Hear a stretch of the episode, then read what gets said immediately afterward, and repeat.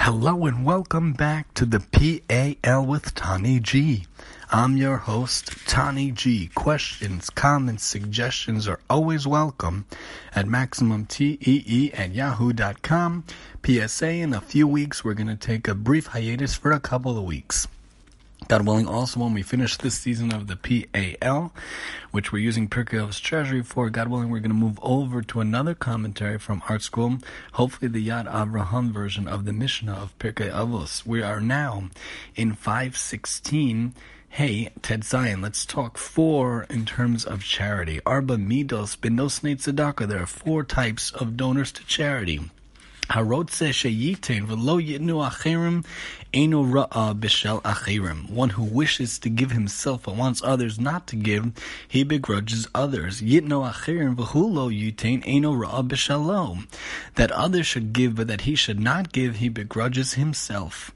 Acherim, that he should give and that others should give as well. Chasid is saintly. Lo acherim rasha, that he shouldn't give and others shouldn't give is wicked. That guy doesn't want anyone to give or himself. He doesn't want the people who need charity to get it from anywhere. The best is if we give and we want others to give as well. Four types of donors. The Mishnah is strategically placed between two others that discuss various types of students and their relationship to the house of study. This teaches the value of supporting Torah scholars. People of means who engage in this kind of charity merit the same special reward that God prepares for those who study His Word. And this comes from Medrash Shmuel. In his final blessings to the Jewish people, Moshe Rabbeinu said, Rejoice, O Zevulun, in your excursions, and Issachar in your tents. Issachar and Zevulun had a unique and inspiring partnership. Zevulun engaged successfully in maritime commerce and supported Issachar, who devoted his time to Torah pursuits, acting as teacher, judge, and cultivator of the spiritual treasure of the Jewish people. Though Yisachar was older, Zevulun is mentioned first because it was he who made Yisachar's Torah study possible. Torah, Tanchuma, and Rashi unlocks Rashi to Genesis. So one who wishes to give himself but wants others not to give it begrudges others. One who seeks to monopolize the giving of charity often does so in order to prevent others from sharing the blessings of increased wealth and good reputation that are the result of charitable acts. From Rashi, Rav Yonah, and Rav. Sometimes such a person is motivated by the need to inflate his own image. He wants others to appear stingy so that he can portray himself as the magnanimous benefactor. Thus, the others referred to here are other potential contributors from Iri. Well, that he should give and that others should not give begrudges himself. This person constrains himself unnecessarily. Unable to part with his money, he begrudges himself the freedom of spending it as he sees fit. From Rav Yonah, tight-fistedness is often the result of a person's fears for his financial security. One who believes in charity but is afraid to contribute personally because he does not know what the future holds suffer from a narrow perspective on life. A condition labeled here as ra'ah. Uh, remember that we don't own the money. The money comes to us from Hashem. We are just like the the trustee over the money. Hashem gives it to us to take care of and to dispense in the right fitful way. We're just in charge of the account that Hashem gives us, but it's not our own.